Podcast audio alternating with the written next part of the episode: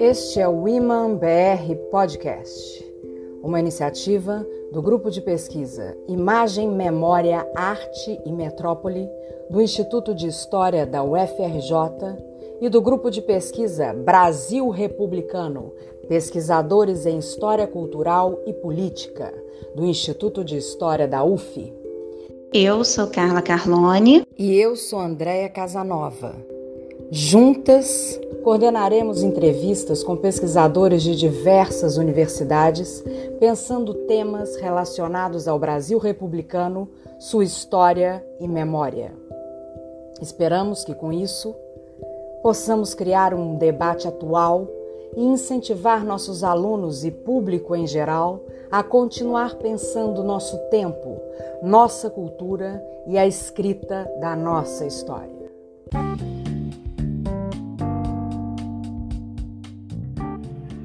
A convidada de hoje do Iman BR Podcast é nada mais nada menos que Marieta de Moraes Ferreira. Marieta doutorou-se em História pela Universidade Federal Fluminense é diretora executiva da editora da Fundação Getúlio Vargas e professora titular da Universidade Federal do Rio de Janeiro. Atua como pesquisadora e professora junto ao programa de pós-graduação em História Social da UFRJ. Foi idealizadora e primeira presidente da Associação Brasileira de História Oral, tendo também presidido a International Oral History Association. Dirigiu o CPDOC, da FGV e, mais recentemente, fez parte do grupo que elaborou o mestrado profissional em ensino de história, que coordenou até o fim de 2017. Sua trajetória é marcada principalmente por estudos relacionados à história do Brasil republicano, pesquisando em campos como História do Rio de Janeiro, História Oral, História do Tempo Presente, estudos sobre memória e história política. São de sua autoria os livros A História como Ofício, A Constituição de um Campo Disciplinar, Rio de Janeiro, Uma Cidade na História, Usos e Abusos da História Oral, dentre outros. Agora, para o nosso programa, vamos falar um pouquinho sobre a década de 20 com a nossa convidada especialíssima.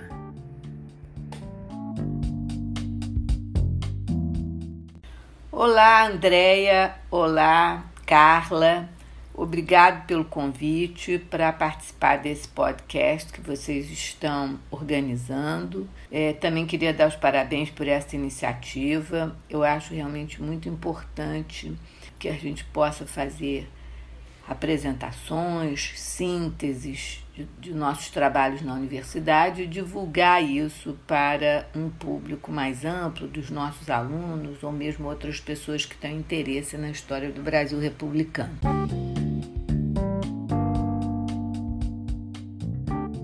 Oi, Marieta. A gente sabe que a década de 20 foi marcada por muitas transformações sociais e culturais no Brasil e no campo internacional. Como que a gente pode compreender a crise de 1920 nesse cenário maior?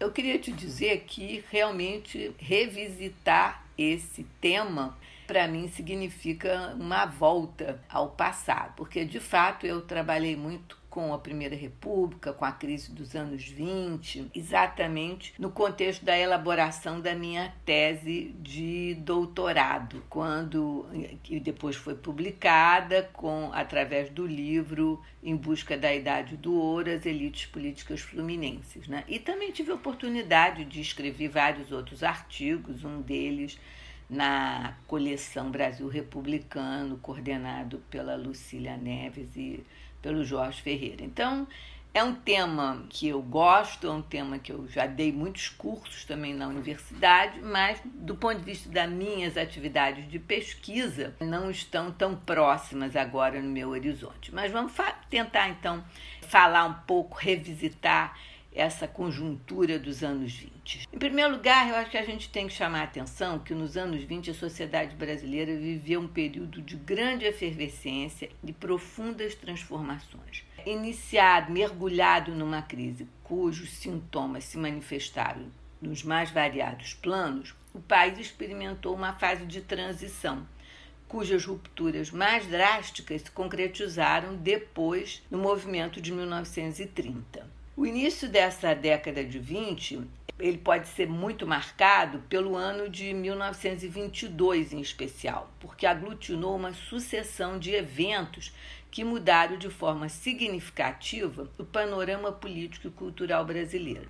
A gente pode falar da Semana de Arte Moderna, a criação do Partido Comunista, é a primeira revolta tenentista, a criação do Centro Dom Vital e a comemoração do centenário da independência brasileira em 1922 e a própria sucessão presidencial, que foram indicadores importantes de, dos novos tempos que sopravam colocando em questão os padrões culturais e políticos da Primeira República. É importante a gente destacar também que essas transformações elas estavam conectadas com transformações de ordem econômica e social que estavam em curso na sociedade brasileira, como uma expansão das atividades industriais, das atividades urbanas de uma maneira geral, do próprio processo de urbanização, é, e um crescimento, uma expansão dos setores médios que almejavam ter uma maior participação na vida política e na vida econômica do Brasil nessa década de 20. Né? Além disso, quer dizer, todos os eventos internacionais é, marcados hum, pelo fim da Primeira Guerra, a própria Revolução Comunista Russa em 1917, quer dizer, todos, transformações na Igreja Católica, todos esses eventos vão trazer de uma forma ou de outra repercussões para o quadro político econômico brasileiro. Mas se a gente pode então detalhar um pouco mais no campo político, nós podemos dizer que é, a, começa a se desenhar com a sucessão é, presidencial de 1920 e o acirramento da disputa política, o, mostrar que o pacto oligárquico, pautado pela política dos governadores, implementada lá atrás por Campos Salles, começava a dar sinais de esgotamento. Esse pacto oligárquico tinha como um dos objetivos centrais confinar as disputas políticas no âmbito de cada Estado, dificultando que os conflitos intra-oligárquicos transcendessem as fronteiras regionais e provocassem instabilidades políticas no plano nacional. Se de um lado esse esquema de funcionamento minimizou os conflitos intra-oligárquicos e garantiu garantia uma permanência mais duradoura das situações no poder, desde que atuasse em consonância com a situação federal. Mas, por outro lado, acabou dando forma a um federalismo desigual, marcado pela preponderância de alguns estados, como Minas Gerais, São Paulo e mesmo Rio Grande do Sul, e frente a outras unidades da federação, como Rio de Janeiro, Bahia, Pernambuco, que ocupavam um lugar de menor relevância e, consequentemente, usufruíam também de posições políticas e econômicas mesmo menos favorecidas. Assim, no condomínio oligárquico em que se transformou a política brasileira, havia as oligarquias de primeira grandeza, além dos chamados oligarquias de segunda grandeza e também os chamados estados satélites. Como resultado desse modelo vigente durante grande parte da Primeira República, os conflitos políticos, embora não eliminados, foram minimizados e as sucessões presidenciais marcadas por disputas é, controladas, sendo que o candidato da situação, aquele que a priori garantia sua eleição, salvo alguns momentos excepcionais, era eleito e garantia a estabilidade. No início da década de 20, contudo, esse sistema apresentaria sinais de esgotamento, com a eclosão de graves conflitos no interior das oligarquias. Mas vamos falar da reação republicana e dessa cisão é, oligárquica de 1922 mais adiante. Né? Ainda nesse bloco, dentro dessa primeira pergunta que vocês colocaram, eu gostaria de chamar a atenção, de falar um pouquinho mais, da própria criação do Partido Comunista em 1922, né, tendo como principal figura Astrogildo Pereira, né, e que representam um momento importante quer dizer, de afirmação das ideias comunistas né, e de uma disputa no sentido de afastar da cena política sindical brasileira os anarquistas, que até então tinham representado uma força significativa. Além do, da criação do Partido Comunista, um outro evento também importante é, foi a criação do Centro Dom Vital, feito por Jackson de Figueiredo, né, um, um intelectual importante da Primeira República, que preocupado né,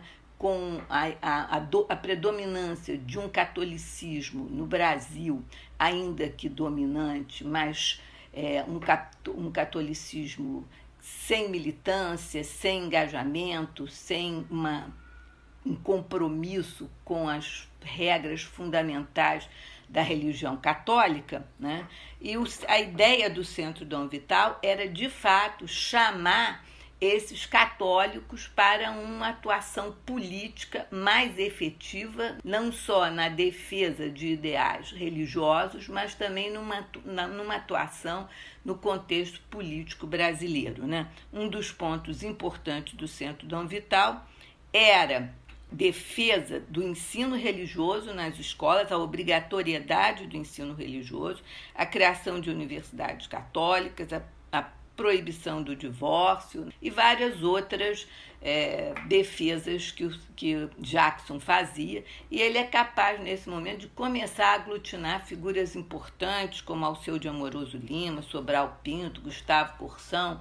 Né? Então, é um outro evento importante que acontece nesse ano de 1922.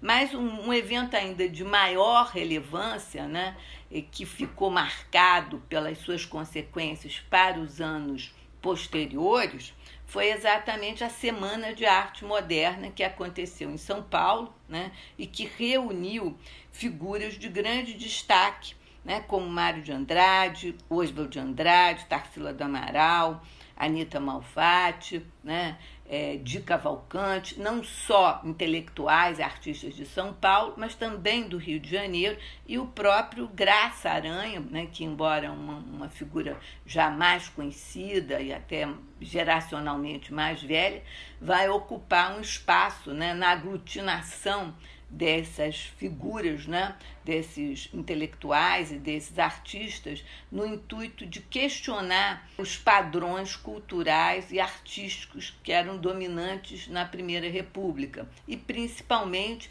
questionar e e criticar a atuação da Academia Brasileira de Letras, que era vista né, como um santuário de um tipo de literatura defasado né, e que deveria ser fortemente combatido. É, a Semana de Arte Moderna, é, assim como o Partido Comunista, o Centro Dom Vital, né, foram eventos importantes, mas as suas consequências são mais perceptíveis ao longo do período ao longo dos anos 20 e mesmo com desdobramentos nos anos 30. Mas também no ano de 22, nós tivemos alguns eventos que tiveram efeito, digamos, impacto imediato, né? como a própria primeira revolta tenentista, o chamado 18 do Forte, que aconteceu em Copacabana, é resultado desse questionamento de jovens tenentes a condução da política do governo de Epitácio Pessoa e que não conseguiu angariar grandes apoios e acabou sendo derrotada. Mas a gente vai voltar a falar sobre o movimento tenentista posteriormente. Mas que eu queria ainda nesse tópico é, discutir e chamar a atenção né, em relação ao ano de 1922 é que é, são eventos que tiveram um efeito imediato naquela conjuntura, naqueles meses, né? Foi a, era a reforma urbana do, da cidade do Rio de Janeiro e a própria comemoração do centenário da independência. Né? A reforma urbana, né, que vai ser implementada por Sampaio, ele de fato né, vai ter um papel muito importante no sentido de é, levar à frente uma nova reforma urbana na cidade do Rio de Janeiro, com foco principalmente na demolição do Morro do Castelo. Né? A demolição do Morro do Castelo era já um projeto que tinha sido veiculado anteriormente, mas não tinha sido implementado. E a ideia da, da demolição do Morro do Castelo né, e de fazer naquela região né, uma área que pudesse ser ocupada é, por novos edifícios, com uma melhor urbanização. Né? Havia uma crença que o Morro do Castelo impedia a circulação de ventos da Bahia em direção ao interior da cidade, e com isso é, é, há essa discussão já antiga mas é em 22, já antes de 22 mesmo, que se decide pela reforma, né? É o governo de Epitácio Pessoa, né? E é com esse prefeito que vai ser levado à frente é, essa demolição né? e a urbanização dessa área, permitindo a abertura de novas ruas, a construção de novos edifícios modernos, né? de andares mais altos. E agora, a questão da demolição do Morro do Castelo provocou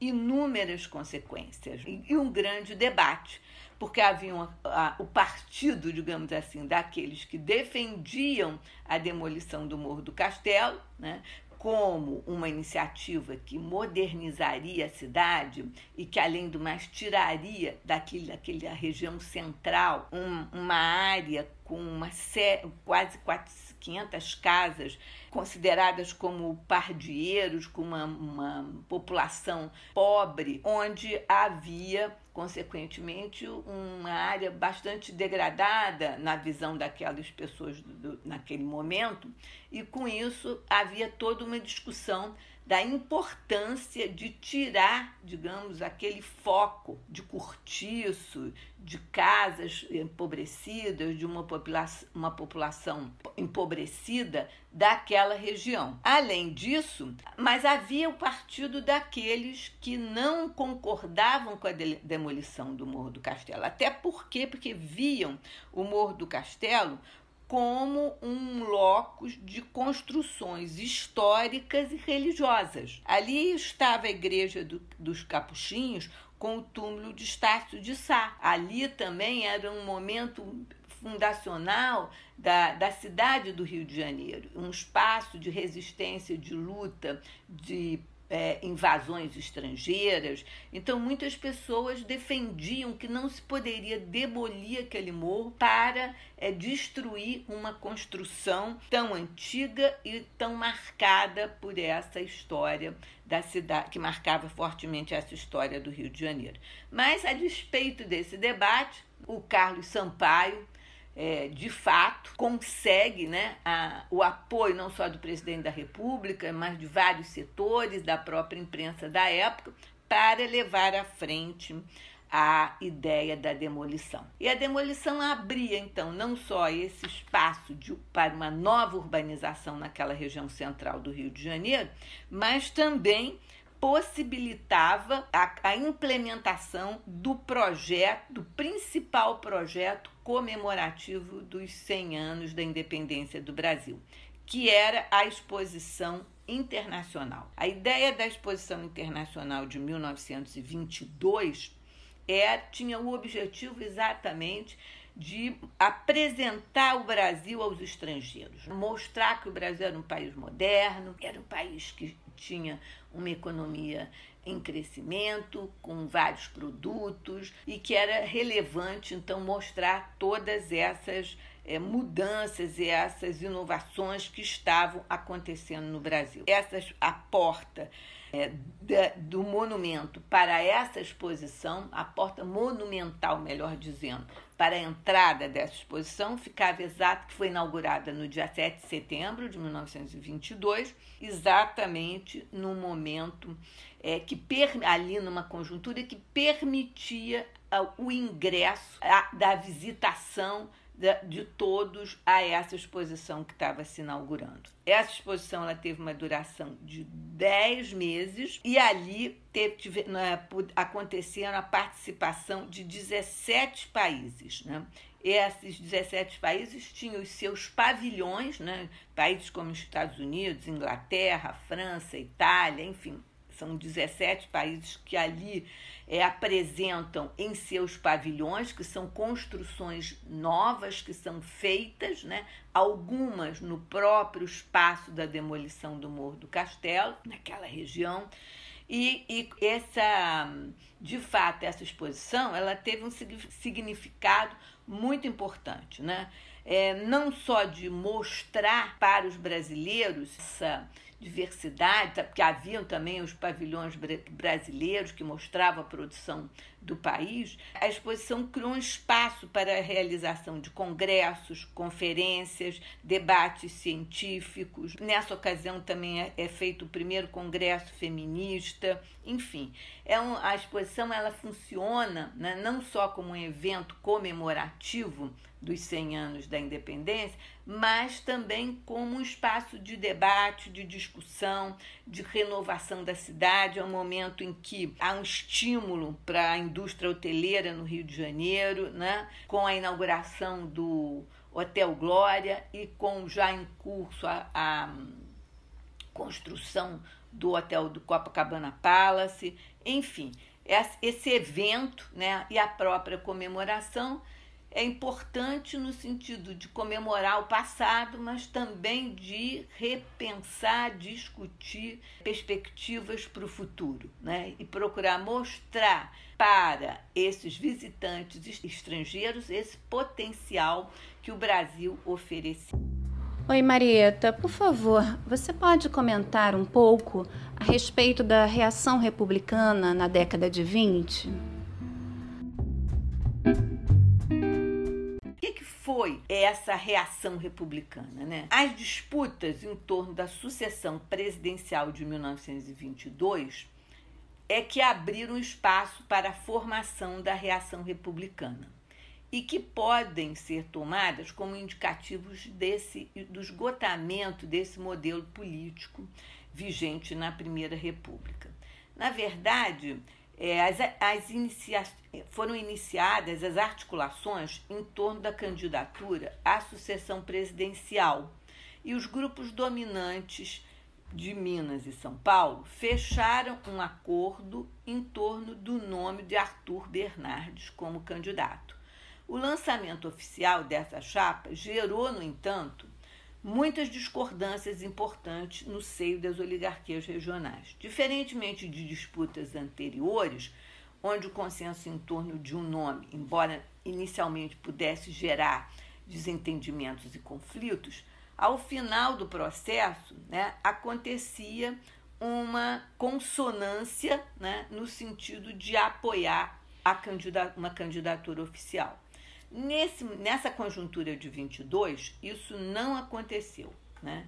E inconformados com a imposição desse candidato situacionista, Arthur Bernardi, oligarquia dos estados de segunda grandeza, representados pelo Rio de Janeiro, Pernambuco, Bahia e mesmo Rio Grande do Sul, articularam um movimento que ficou conhecido como Reação Republicana e lançaram como candidatos Nilo Peçanha, político relevante do estado do Rio, e JJ Seabra, a vice-presidente, liderança importante da Bahia. Né?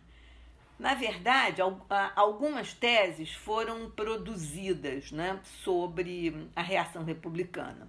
Alguns dizem que era um primeiro momento de populismo, uma vez que Nilo Peçanha tenta e busca falar para as massas e arregimentar apoio de setores da população urbana, né?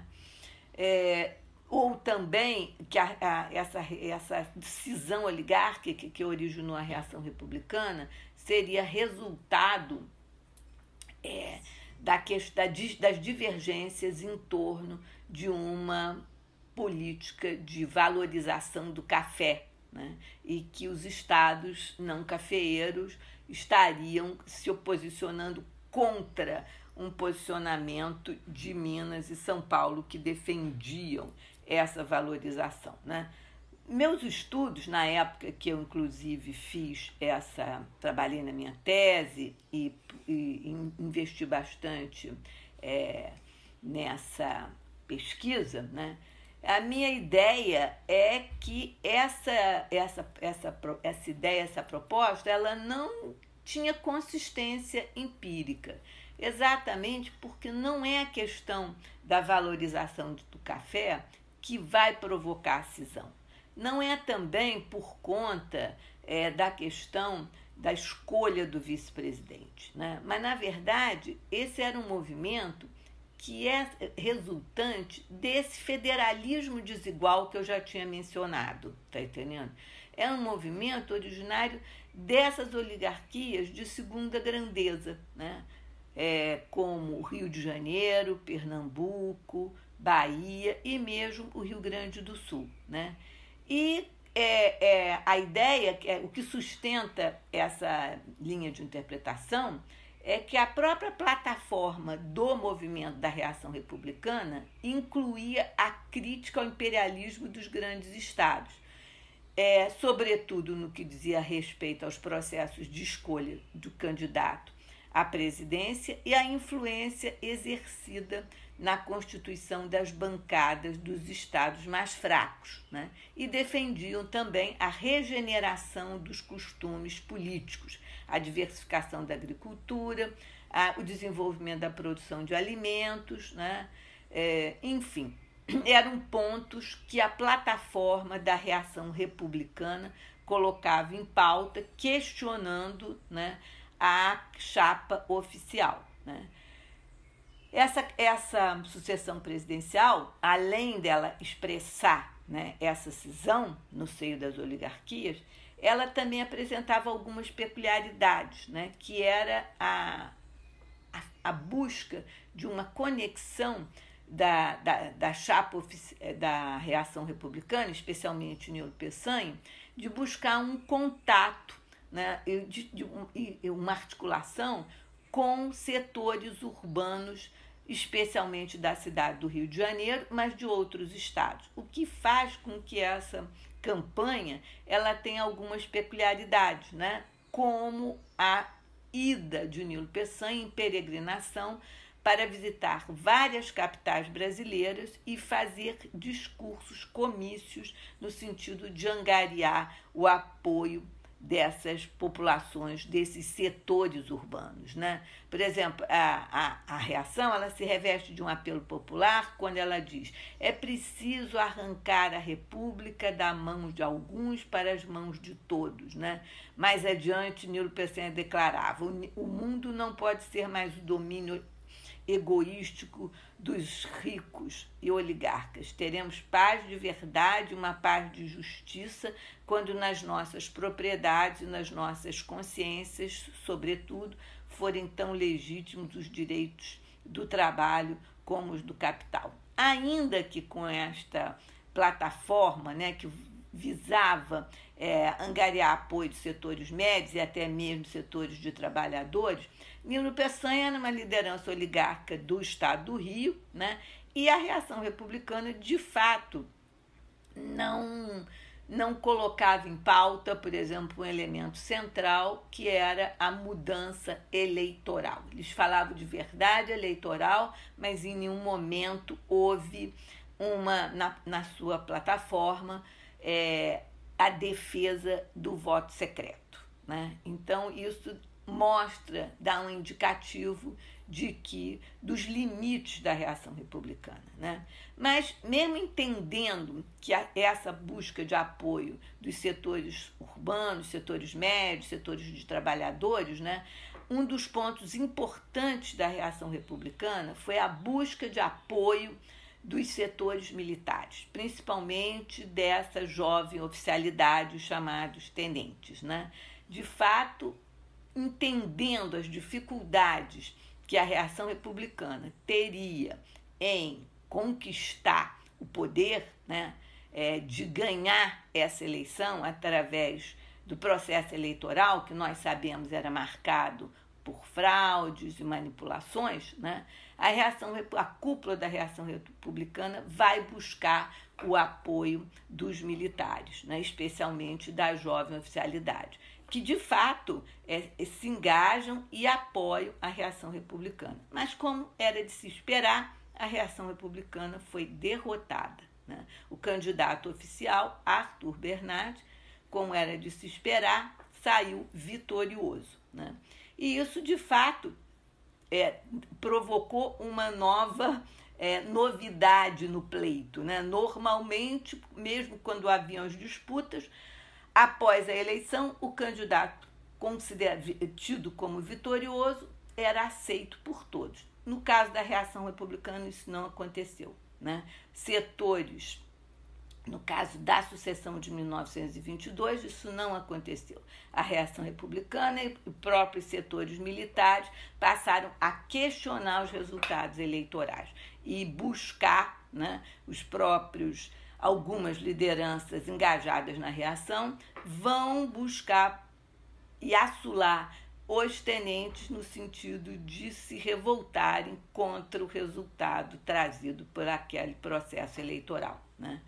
E é nesse contexto que ocorre a, prime a primeira revolta tenentista no Rio de Janeiro, em 1922, como um desdobramento né, de, de, da, da reação republicana e do pleito né, que tinha tido lugar em março de 1922. Né? Evidentemente que esse movimento dos tenentes ele não era exclusivamente resultado dos problemas oriundos das, do conflito oligárquico. Eles tinham as, as suas questões é, da corporação, né? Dos, de, das demandas que esses militares é, tinham e das suas é, seus questionamentos é, em relação ao governo de Epitácio Pessoa e, do, e da própria figura de Bernard. Mas a conjugação das suas demandas é, corporativas e, ao mesmo tempo, do seu, da sua aproximação com a reação republicana, funcionam como estímulos para essa revolta. Né? Como eu já disse, essa revolta foi rapidamente sufocada, né? e esses tenentes foram é, afastados, presos, perseguidos, enfim. Né? Parecia que esse ano de 1922 estava já é, com seu desfecho encerrado. Reação republicana derrotada, né? intervenção política nos estados que tinham se revoltado, né? promovendo uma alteração dos grupos oligárquicos dominantes nesses estados, né, bem como a própria derrota desse primeiro levante dos tenentes no Rio de Janeiro. Parecia que tudo estava resolvido né, é, nesse ano de 1922, mas todos esses eventos que eu mencionei aqui né? Mesmo que eles não tivessem um efeito imediato, eles vão deitar raízes né? e vão provocar mudanças ao longo da década de 20. Né? Aparentemente, no final de, de 1922, Arthur Bernardes toma posse, né? decreta o estado de sítio no Rio de Janeiro, no estado do Rio, né? e vai governar é, durante o seu mandato, né, mediante uma forte repressão política. Mas parece que está tudo equacionado e resolvido, né, e que a crise política teria sido controlada. No entanto, outros eventos vão é, acontecer ao longo da década de 20. As novas revoltas tenentistas, de, a Revolução de 1924 em São Paulo, a Coluna Prestes, né? e também esses eventos relacionados que seriam desdobramentos do próprio Partido Comunista, é, do Centro Dom Vital, da Semana de Arte Moderna, né? tudo isso acaba gerando uma série de novas consequências, de novos eventos que vão finalmente ter um desfecho né, em, 1900, em 1929, com uma nova cisão oligárquica, com a criação da Aliança Liberal e que vai posteriormente levar à eclosão da Revolução de 30.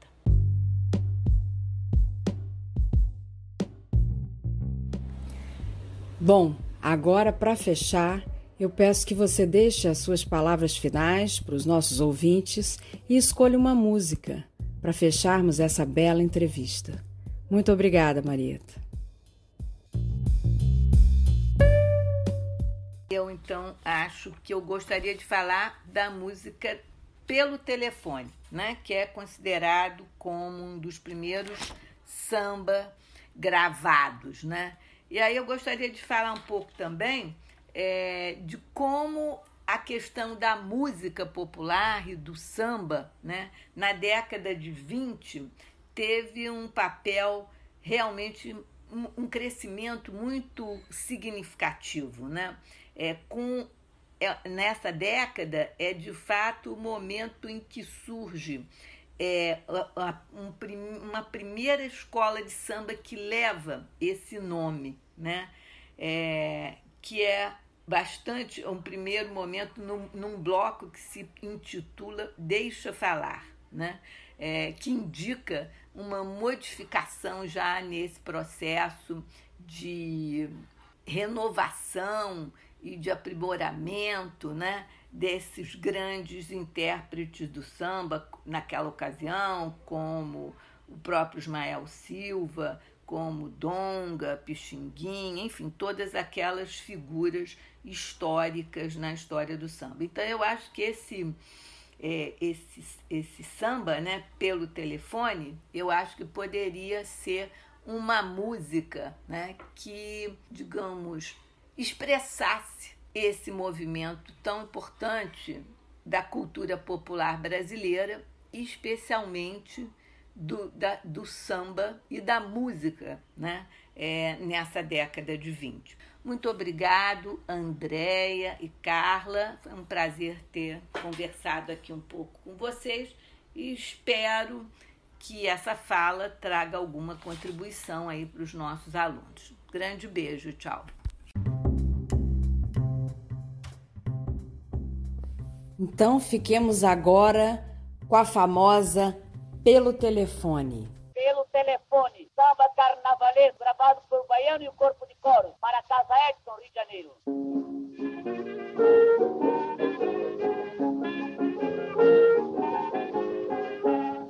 O chefe da folia pelo telefone manda me avisar que com alegria não se questione para se brincar.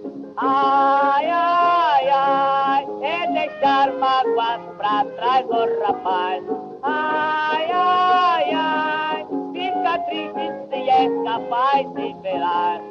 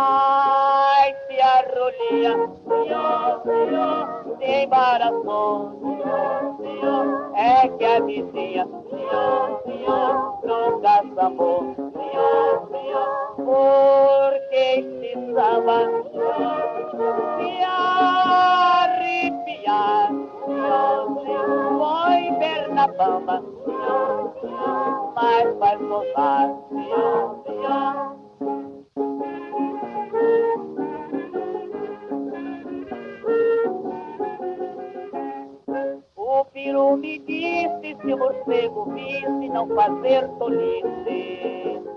Eu então saísse dessa esquisitice de disse não disse. Ai,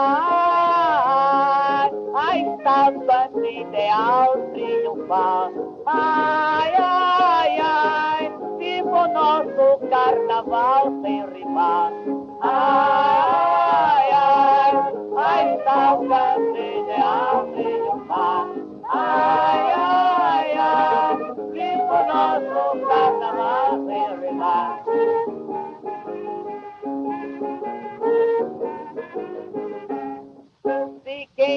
amor dos outros, por Deus fosse castigado. O mundo estava vazio e o inferno habitado. Queres ou não, vir pro cordão, é ter folião, de coração.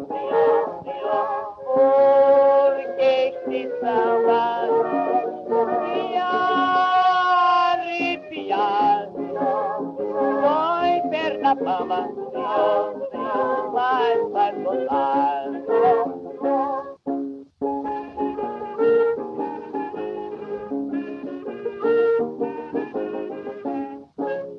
for bom de gosto, mostre-se disposto, não procure encosto. Tenha o riso posto, faça alegre rosto, nada de desgosto. Ai, ai, ai, tanto samba com calor, meu amor. Ai, ai, ai, pois quem dança não tem dor nem calor.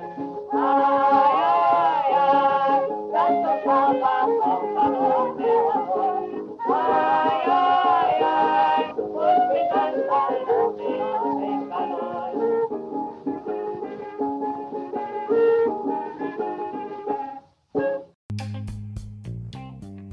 Você ouviu Iman BR Podcast, um oferecimento dos laboratórios Iman Imagem, Memória, Arte e Metrópole e Brasil Republicano.